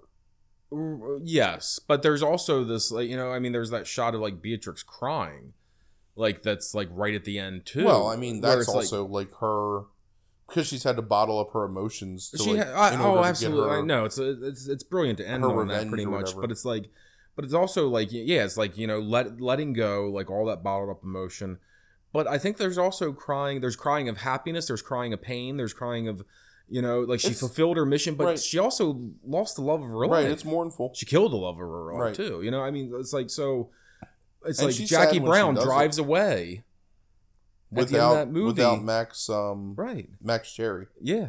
And it's like, you know, and it's like this kind of ambiguous ending. Like, you know, it's like you want them to get together, kind of, you know? I mean, it's Right. like, um, so yeah, I mean, like, you know, this, this movie ends, like, so Pulp Fiction ends on this upbeat note of them walking out in their goofy fucking clothes out of the diner, and it's upbeat at the end. Except you know that except for, you know, fucking Vin- Vincent, Vincent dies. Vega is dead Right, like sure. the next day. Right. Yeah. The only I mean- real happy ending in Pulp Fiction is the fact that Butch and um Yeah. whatever her name is get away. Yeah. Yeah. Fa- Fabienne. Yeah. Yeah, Fabienne. They get to go Um, down and like live in the tropics and Right. Yeah. Uh huh. um Yeah. so anyway, so I think So yeah, I, so there's the Bruce Lee stuff. There's also the violence against women stuff. Right. and that's always going to be a problem with Tarantino and it's Yeah. in every one of his movies there's violence against women committed. yeah, And, and, and and it's heightened now because of the stuff with Uma Thurman last Right. year coming Right. out talking about him choking her, and I guess I think it was Diane Kruger also said that he choked her on set. Um, well also that he made her like drive a car without any oh kind of Uma, like, yeah, yeah, uh-huh, Yeah, and she almost like she got in a serious accident because he forced her into it. Yeah, I mean, and like, I mean, Tarantino's version is that he asked permission and like about the choking stuff, and that he wanted to do it for the camera, and that it was very clearly delineated, like, you know, look, I'm going to do this for 30 seconds, like where it's choking, and then we're going to stop and see what we have, and then you can decide if you want to go again or not. And the thing is, he did something very similar apparently with Diane Kruger, and Diane Kruger claims that he's 100% correct in his what happened there between them. So like it's it's you know it's like it's one of those things that's up in the air. Who the hell knows? Like you know what happened and whose subjective point of Right. view. What uh, it's it's tough. You know. I but mean, it's it's it, it can be hard to watch. It's like watching Reservoir Dogs again specifically. yeah, The use of racial slurs, especially the N word, is Yeah. really uncomfortable in that movie. sure. And particularly because there's no black actors in it. It's all a Right. bunch of like white, you know, actors Right. Using that word like very loosely Mm-hmm. and and I I texted you this like stuff that you found exhilarating when you were you know 15 16 years old Mm. not really it's a little more tiresome when you're an adult Yeah. and uh, I mm. like you and I have had this argument a number of times not argument but like discussion about whether or not it's appropriate for Tarantino Yeah. to appropriate like the use of that language Yes. and I feel like there's just other ways that he could say things like other and none of it in Once Upon a Time like aside from the use of the word beaner at one point like there's almost no like racial slurs Yeah. in that movie um but it's prevalent in Hateful Eight it's prevalent in Django Sure. It's oddly like nine or ten it- times in Pulp Fiction. It's not. Uh, um, yeah, no, no, it's not even that much. It's yeah, no, it's about that because there's like stuff with English Dave Right. or whatever, but it's like which are terms of endearment. But um, with English Dave, but I um, Jackie Brown's about like ten times. Yeah. All term, all all used by black actors as terms of endearment. right Um, it's like yeah, he has. It's that's what I was saying. It's like a give and take with Tarantino. Are there times like look the most controversial thing to me, and this is the debate that we have. Like I think ultimately when it boils down to it, a lot of times is I get people being uncomfortable with the use of that word. I also don't think that the artist has as much social responsibility as some other people do. No, no, no. Listen, I I agree, and I don't think that you should censor art for that, like, for, just for that reason. Like, I think that art needs to be what the artist wants to create. When you start to censor the words that people can say, like, it takes away the value of that art. Mm-hmm. But I think there can be some self censorship there, and just because you love, you know, Shaft and Dolomite Yeah. doesn't mean that you're and you know you cast Samuel L. Jackson and Jamie Foxx in a movie. It doesn't give you carte blanche to use whatever language you want. Sure, I, I, I get that. I mean, the thing that he- really- he, he, thinks he's more. Da- uh, I've always said yes. Tarantino thinks he's more down than what he is. But the thing that really bothers me about it, and I don't know really how to articulate this, but I said this to you the other night. There's no Jewish slurs Yes. in Inglourious Basterds. I think it's the best point of like that discussion we had that, uh, on if your you side. Yeah. are unwilling, and look, I completely understand why you would not want to do that because Sure. I think that, especially in a movie that tangentially is about the Holocaust, Right. you don't want to use a bunch of Jewish slurs because then it's just incendiary. Sure. But why refrain and show that restraint in a movie about World War II and then immediately after make a movie about slavery where there's like 170 uses of the N word Yeah. in that movie? You know what I mean? Like, Well, I hear and here here's you're you're ex- you're entirely correct uh, about that. It's it's it's it's problematic that that doesn't happen. Um, or maybe the it's the opposite. And from your point of view, it's problematic that it does happen. Right. Those other things, but it's like, um, I've always said that like I think Tarantino thinks he's like you know has some kind of pass from the black community because of his love of blaxploitation and stuff like that. But it's like, I mean, I also know, like, you know, and this was a Sam Jackson review from a long time ago that I heard, like, that that he was telling the story is that like Tarantino, like when his mom was a salesman, like you know the the guy that he went to the movies like with like for years was this black guy like you know and he's still a teenager the young teenager at this point is going to a, a theater with this black guy that lived in their apartment building and he would take him to blaxploitation movies like he grew up around black people like all the time and he by self-admission used that word with those people right. all the time and it's like so despite the fact that he's white i do think tarantino throughout his life has had a real connection to the black community and he feels that he feels that he's allowed to to use as an artist and as kind of a person who Right. in his mind is an ally and it comes out know? of his mouth a lot in his movies. And listen, again, like I but i also think he takes that on himself a lot of times when it's sure, so white- it's not some other Right. white actor that's Sure. saying it, so Right. he's willing to like shoulder Right. that burden. I understand that. Yeah. just like he's the one that chokes the women on set because he it's that personal and intense i think that it's like he doesn't want anybody else to fuck it up i think now you could f- twist that and say like oh it's because he's this, sure, you know, look, whatever but- again, like it's just you and I grew up around like black people, and Sure. both of us have like a very large. Like I work with Yeah. for the past decade of my life i know a predominantly either African American or Hispanic like workforce Sure. is what I've worked with, right and we both Don't love the hip word. hop, Right. And we both love like yeah like television and movies that are like centered in black culture, and Right. neither of us would ever like use that word loosely no we would not in conversation because we have respect for the people that we know and we understand how incendiary that word is. understood but he's using it in in in, in a screenplay he's using it in art and i contend that at least in his mind not that i'm going to I, I guess i have to speak for him here a little bit but i, I think he would probably say he has valid artistic reasons for doing it a majority of the times now you could question some of those uses because Right. i question some of those uses do you have to have that word right here right. but in the aggregate the Is it really- totality of his use it makes sense almost okay, so every time I apologize because there is one black actor in um Reservoir Dogs. It's the guy that plays the undercover lieutenant. absolutely yes yeah, Um, Yeah. I just remembered like yeah that like those two, like, minor actor, scenes. yeah why do you need to use it in that movie? You know, at that point in his career, that's just being edgy or being I agree.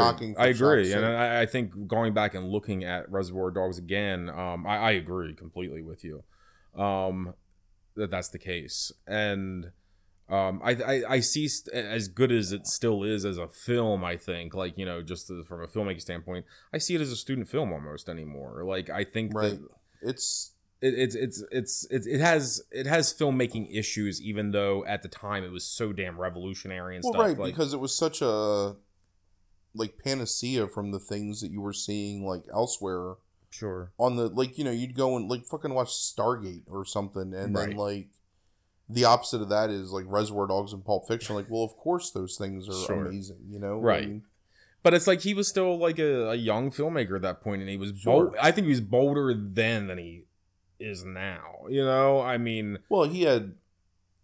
I don't know that he's ever lost his willingness to take risks. I mean, I think that he takes like pretty bold risks in every movie. I think they're calculated risks now, though.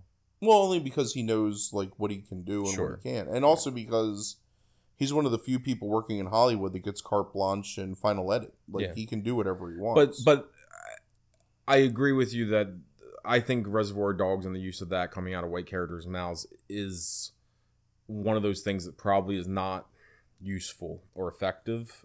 right, But I still get, I think, why he's doing it, which is there are characters in that movie that are white that do not use that word. sure. And that's, I think, the distinction that he's making about, in some ways, it's code for who's a good guy and who's not. So yeah, so it's it's Steve Buscemi, Yes. it's um Who's- Madsen, Who's likable in that movie. but also but he also- a really bad guy. yes, right. It's Chris Penn. You Sure. know, these are the people Right. doing it. It's not Harvey Keitel. And that's the point of So let's, since I guess we've kind of moved away from Yeah. Once Upon a Time. Once Upon a Time in Hollywood is a fantastic movie. Maybe my second favorite Tarantino movie, and definitely worth watching. That's my final. Right. I think Harvey Keitel's performance in Reservoir Dogs is abysmal. Mhm. and maybe like watching it recently one of the worst performances i've seen that i can't believe i used to like Hmm. and it's like the first thing is is what is what what, what, what vocal fry right is what they call it fry Yeah. Oh, that's the thing I can't hear that Bledsoe talks about all the time. So Harvey Yeah. Keitel, one of the things that I love about Tarantino is the way he writes dialogue is almost like Shakespearean in the sense that it forces the actors to have a certain cadence Yes. that hits like a rhythm in your brain where it like makes sense and it's like beat poetry almost Yeah. Which Samuel L. Jackson is the absolute best Master person- Right. Right. with with his Yep. dialog Mhm. Harvey Keitel's and na na na na na and Right. na na na na na right. is so fucking annoying. I know. I know what you mean. and absolutely does not like this dude who's supposed to be the ultimate like badass on this team like the guy that has the most experience Right. and has done the most and is like the tough guy almost like it's almost the opposite of his winston wolf character in pulp fiction Wolf like, still, still, Wolf still great. fucking That fantastic performance. Yeah. Mhm. because he delivers everything with like a low controlled baritone Mhm. and i understand that in reservoir dogs like it's a tense situation Yeah. Um, but it's just it's so bad. I And agree. Really, like the best parts of Reservoir Dogs are Steve Buscemi and Michael Madsen. Michael Madsen. and those yeah, two, nails it. Nails it. because Chris Penn is like histrionic. Don't you put it down on my Right, yeah, daddy? Yeah. Yeah. Like, terrible. Awful. Yeah. Um, Tim Roth's American accent is I still, I, I know you have a problem with that accent. I still like that performance. I think, but I, uh, I, I know you have a problem with the accent. I yeah I can't stand it. Yeah. I don't know. Like The only thing that makes me cringe, having seen it again, like in the past couple years, is uh, is is the is the hold me delivery makes me cringe a little bit. it's weird. Yeah, it's not even like I. Also, Macop.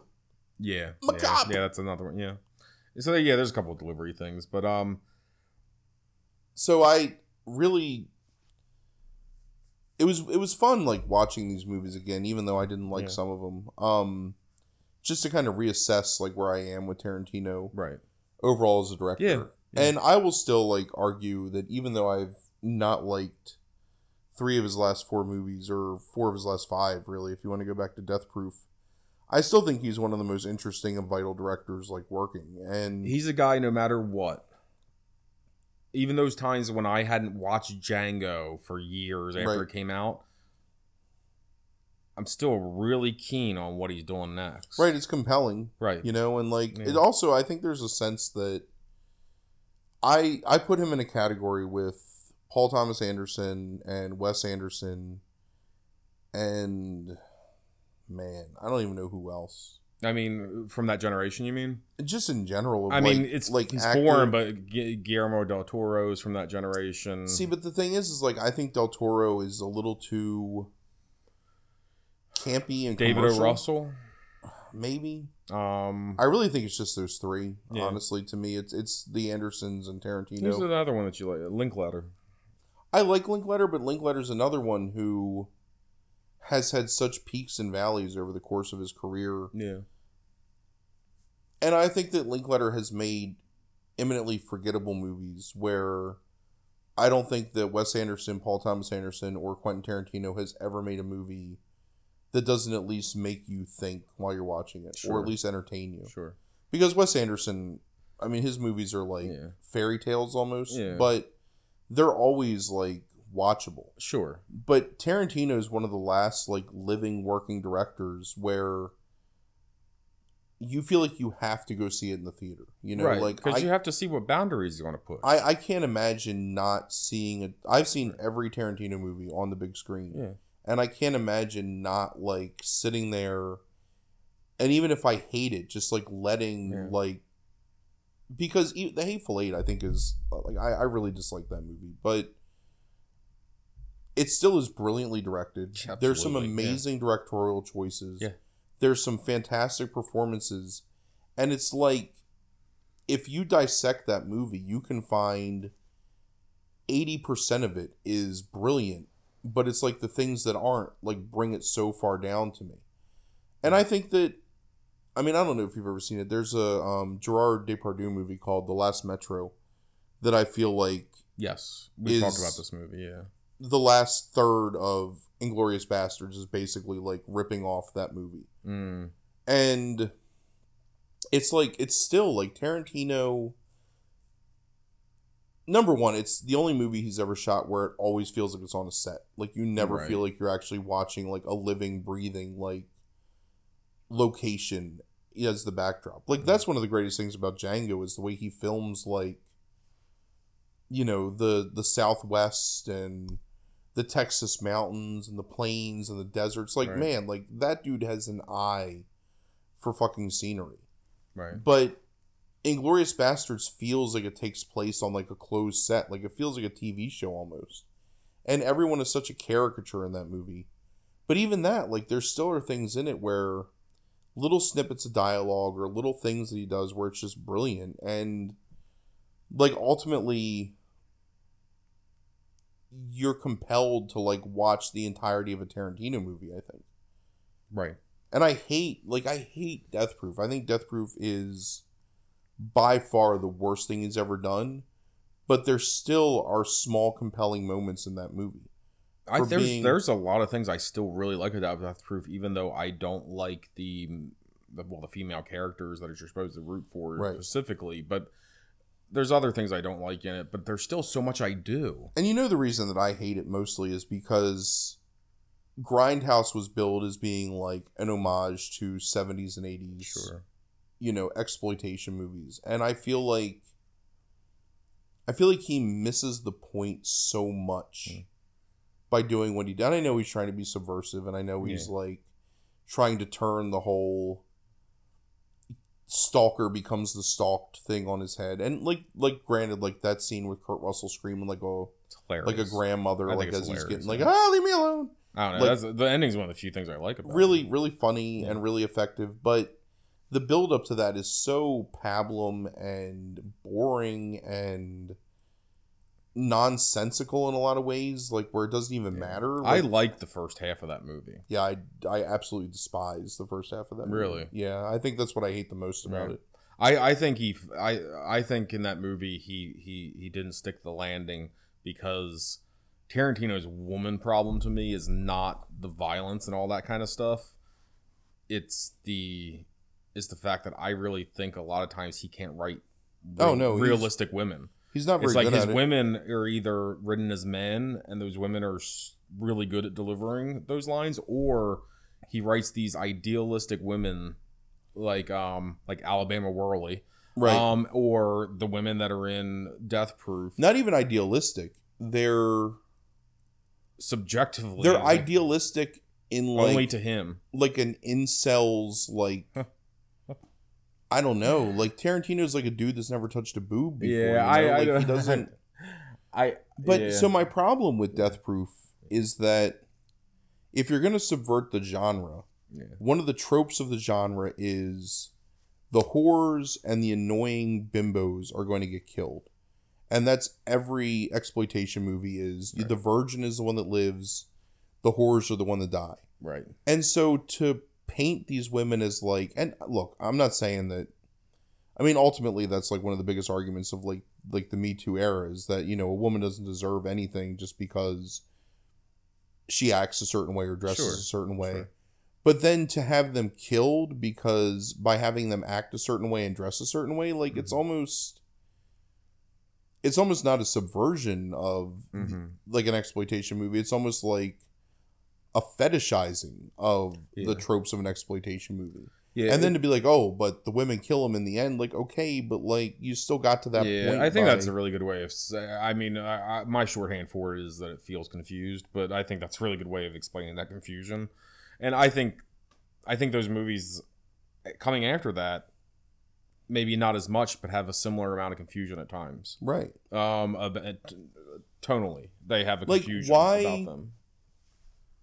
Why does Shosanna have to die at the hands of her potential rapist? I mean, Right. that's the scene. Like this dude is basically trying to force his will I, on her. I said that to somebody the other night. And- it didn't make sense to me. like you kill her, you Right. let him kill her. Sure. Like it takes If away. she dies, it shouldn't be that way. it takes away like let her die lording over the fact like in her burning cinema that she's like destroyed the nazi Yeah. party you just completely remove like the act of heroism by letting this like Agreed.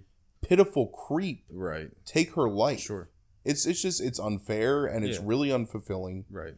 and like having like Jennifer Jason Lee, who's probably like, in my opinion, maybe like one of the two best parts of Hateful Eight, Yes. just get her fucking ass kicked for like, it's just. Eh, it, there's some misogyny there that I, or maybe not even misogyny, but like misplaced.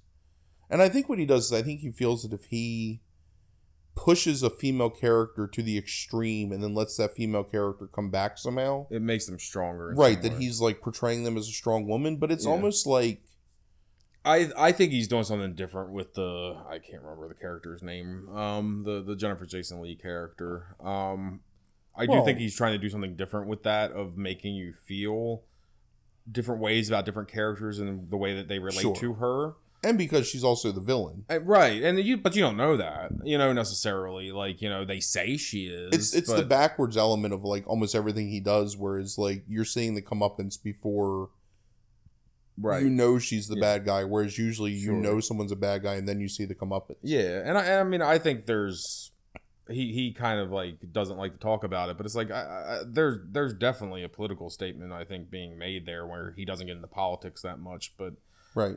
um, you know, with the ending of that movie, but but one of my big problems with the way he films things too um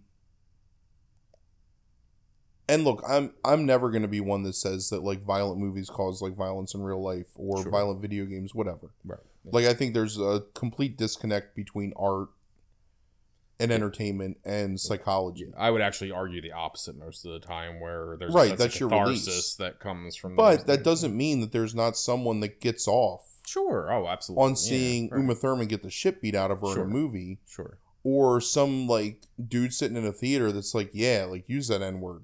Like that loves hearing like Right. even though, you know, all the slave drivers get their comeuppance in the end Hmm. in Django, Right. there's still a lot like that D'Artagnan getting like ripped apart by the dogs, Mhm. fucking brutal. Mhm. And even though it like eventually leads to, you know, Schultz like basically like bringing the catalyst to the, like the moment to his crisis or whatever, Mhm. it still is exploitive like in the moment. Mhm. Now, is it like a well filmed scene? Sure, because. Tarantino is amazing. But is it like also 100% exploitive? Like, sure. Sure. Yeah. Yeah. I so do you think those problems I do want to make one caveat about like once upon a time in Hollywood and about how I feel about it right now is it's very possible that could go up, I think, in the next five years for me, like in terms of where I have it ranked right now. Yeah. Like I I it, I it's I think it's impossible for me to rank something right now when just Right. I want to see it again. but it's like I because it took me a while to sit there and say Kill Bill was number one after Pulp Fiction being like my top movie of his for so long. Yeah. But it, it took five or six years. But um, where do you th- do you think that these questions linger twenty years from now at the end of his career, I really think it depends on assuming he doesn't retire? our socio political climate in 20 years. Like, yeah, it's real difficult to go back and watch a John Ford Western today mm-hmm. because of the way that Native Americans are portrayed. right, And there was a time where people would have told you that John Ford was one of like the greatest American directors. And I would almost bet that there's no conversation where that name comes up in the last like 15 years. Now, part of that is because the stuff has become antiquated, sure, but part of it is also because it's culturally irrelevant. You know, Mhm. like John Wayne is not the majority of Americans' ideal of what like a hero is anymore. You Mhm. know, so Tarantino, maybe like I I can't imagine him ever not being like artistically relevant and in conversations, especially when people talk about the '90s mm-hmm. and the early 2000s in terms of you know like the driving force behind this change of cinema from i don't know fucking stop or my mom will shoot to like what we have today right. not to shit on like one of your favorite movies of all time um That, that's a joke, by the way. it's one of the few movies I ever walked out of. Like, right he loves uh, throw mama from the train I do love Thermography. i always i always confuse it with stop my mom will shoot That's because to- blasphemy. to, me they're the same movie No, they're not. um One is based on. I know, I know, it's a joke. so I don't know, like I you still can look back at Scorsese, and people still love Scorsese. That's, and that's but that's what I'm asking you is like do you, do you think that these issues, these question marks that are hang over Tarantino's filmography some, do you excuse me, do you think that they they linger there down the road? The man's weathered the past 15 years and Yeah. still is able to make movies. You know, he hasn't been blacklisted. He hasn't been like, he's not persona non grata in Hollywood. So I don't think so. I mean, I think like, Where do you think he ends up if you had to guess? And I, I'm asking you these questions because it's possible this could be it. Like if you take him at his word, Right. Like I mean, uh, it's this or one more, um, because he's talking about writing books on film history, writing stage plays. Like right, he wants to write a novelization series that's sequels to Django. Yeah, right. So it's like Oh, did you see that? Um, he gave permission and it got greenlit that they're doing a Django and Zorro. I did. up movie? Yep, yep, yep, yep. That's yeah. actually It sounds awesome. the, the the plot synopsis sounds really good. Yeah, I love Uh, Zorro too. That'll be that's yeah, that, that's like fantastic. an aging Zorro. Yeah, Yeah. like in Mexican slaves, like down in Mexico. Yeah, it sounds good. Like So, anyways, what's your question? so right now it's like you know in 2019 when we think about like greats and stuff like that we have names like scorsese hitchcock Right. you know even ford coppola like you know like we have all these names that kind of like you know uh, yeah what i mean tarantino becomes one of those names obviously right Tarantino is the most important director of the past 30 years. followed by paul thomas anderson Yes, okay 100%. So, are those the two that become part of that history of those names? Yes. When Where- you look when you look at this era of filmmaking, so the latter part of the 20th century Yeah. Mm-hmm. and the beginning of the 21st century, Tarantino I think stands head and shoulders above everyone else in terms of influence and importance and immediacy and daring and technique. Agree. I mean, I don't think I I love Paul Thomas Anderson, and I Yeah. think I think in some ways Paul Thomas Anderson is maybe as good of, if not a better filmmaker than Tarantino, because I think Paul Thomas Anderson, As, as as it's really hard because it's like I in the Kubrick vein. He right, is. because he can pull big things out of smaller moments, whereas Right. Tarantino. This is why I love Once Upon a Time in Hollywood so much because this is a movie where Tarantino shows that he can do that just as ably Yeah. As anybody else. He just chooses not to most of the time. he just like instead of being like bombastic like Yeah. here's this like generally small movie with these Right. like scenes that just like hit you in the chest and you're like oh my god like this is so amazing Mhm. but paul thomas anderson like we, we could sit here for like two hours Right. and name like probably like three dozen scenes in a pt anderson movie Mhm. where it's just like holy shit like like a zoom in on a face or like Right. a hold of Yeah. like watching someone sit on a chair and you're just like what the fuck like this is So is it that Tarantino has the most unique voice and vision Oh, out yeah. of the generation, and even if Paul Thomas Anderson is just as technically proficient Quentin Tarantino has or more proficient, even. Quentin Tarantino has changed the way the dialogue is written and delivered sure, across the board, like and spawned an entire genre of I don't know, like counterculture hipster gangster yeah, movies sure. that lasted for like a decade and beyond. Mm-hmm. I mean, you don't have Guy Ritchie, right. Th- this is gonna, this is like a really big stretch, but even like moving beyond film, I don't think you have The Shield or The Wire or any of those things I, no, I without absolutely, I absolutely agree with that, Tarantino Yeah. allowing the public to accept that things can be vulgar and crass and still be art. right? And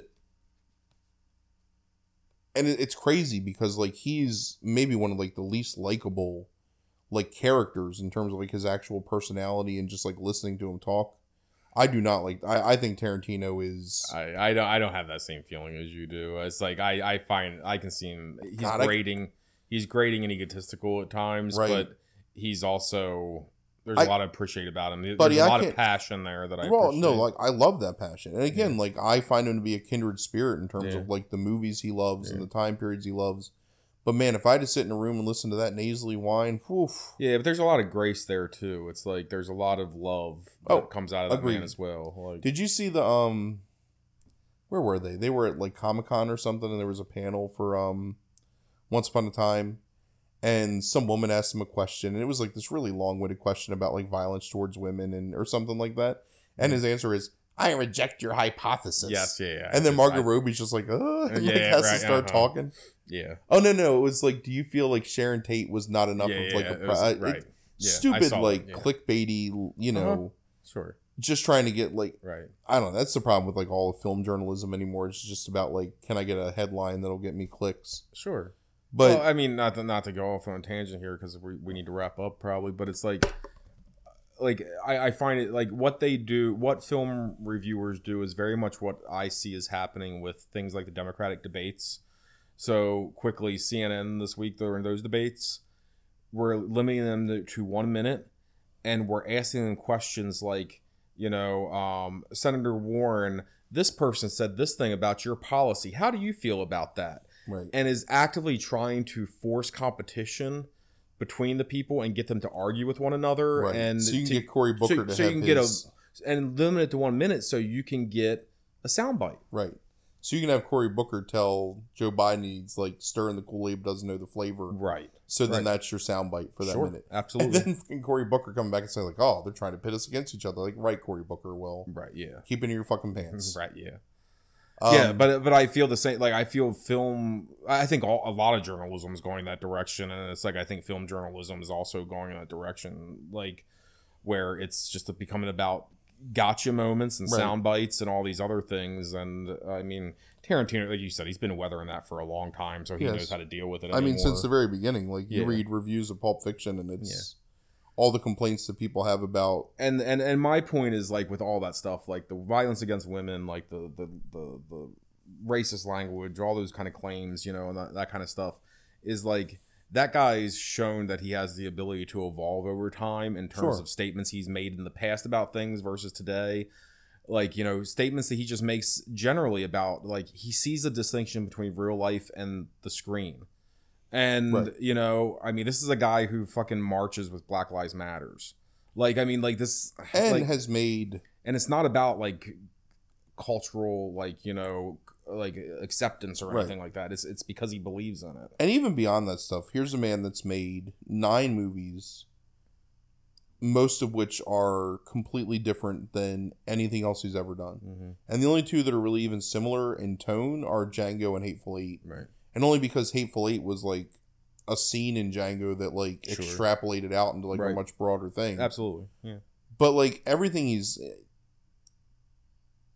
history is always going to be problematic and i don't think you can ever look back and look at any you know historical figure in like the hinds like whatever like the benefit of hindsight unless you look with rose colored glasses and not find things that are problematic. And like are there problematic things about tarantino? Sure but is there anybody else that's like sparked i don't know like the imagination and just been like so artistically relevant for as long like i don't Right. think so no even No. somebody like Scorsese, like Tarantino's never made Kundun or Age of Innocence. You know what I mean? sure Like he's Yeah. never like made me like fall asleep during a movie because it was so Yeah. boring. Tarantino's not like putting movies on Netflix and de-aging De Niro and Pesci and Pacino, you know? Yeah. Um Mm. So um yeah, and I think I think if he calls it quits here, it's fine. If he wants to make another one, it's Right. fine, but I think he has the right idea of calling it quits honestly. Not to say that he can't come back 10 years down the road and make a movie. Man, I just want one more. Like, But just it's give me like- one more. but it's like you know like that's fine if he retires and then 10 years down the line comes back but it's like he's right in the sense i think you know it's like you want to go out on top to some degree while Yeah. you still while you're still relevant and you want to and you don't want to extend yourself to the point you're making 20 movies and, And honestly, like they if, you, if you look at Once Upon a Time in Hollywood, that's the statement of Hollywood. yes Like, when do you fade out, and when do you call it quits, and agreed when is enough enough? Sure. You know, and maybe like you you said it, and I kind of echoed that sentiment. Like Kill Bill parts one and two, like together, are my favorite mm-hmm. Tarantino movie. right But honestly, I think this one might end up being my favorite movie. Yeah, we'll see. Like I really, I have not felt that aside from Fury Road, like walking out of Fury mm-hmm. Road, and Blade Runner twenty forty six. Those are the other two moments in the past like decade where I felt this energized and enraptured with a movie, like walking out of it. Where seriously, like I'm I'm gonna go see it next week, and I can't fucking wait to go see this movie again Yeah. and sit in the theater for almost three hours because it doesn't feel like three hours, and I'm just so excited to like watch it with the knowledge of what the ending is and just Yeah. kind of like enjoy it. And I think that's I think that speaks volumes for Sure. I I agree. like amazing it is. Well, I'm glad that I'm like purged of this because it's like for a week I feel like I've been living with like just thinking about Right. Tarantino, like watching. now we got to go to the bar and you're gonna have everybody talking to you about Tarantino again. Oh Jesus. Um, At least you'll be drunk. but I, but I am glad that we had this conversation. Yeah, it was like, good. It was really kind enjoyable. of. Um, I want to have a like shit on Hateful Eight and Inglourious Basterds podcast, so I could do that for like two and a half hours. Right. Okay, so um, that's our episode for today. If um, uh, you know, you wanted to follow us on Facebook or like our post on Facebook, like I've been saying for about a month now, um, that actually helps us the most. You know, also leaving reviews or rating us on any kind of podcatcher apps for whatever you use, that helps us a lot too. Um, for the next three weeks in a row, we'll be doing best of uh, top five movies of 2004. We'll be doing the top five 70 sci-fi films, and then we'll be ending the month with our um, journey down the road of B horror movies with the year 1987. So that's what we have coming up for the next three weeks in August. Um, thank you for listening, and um, have a good night. Yeah. Have a good night. Thank you.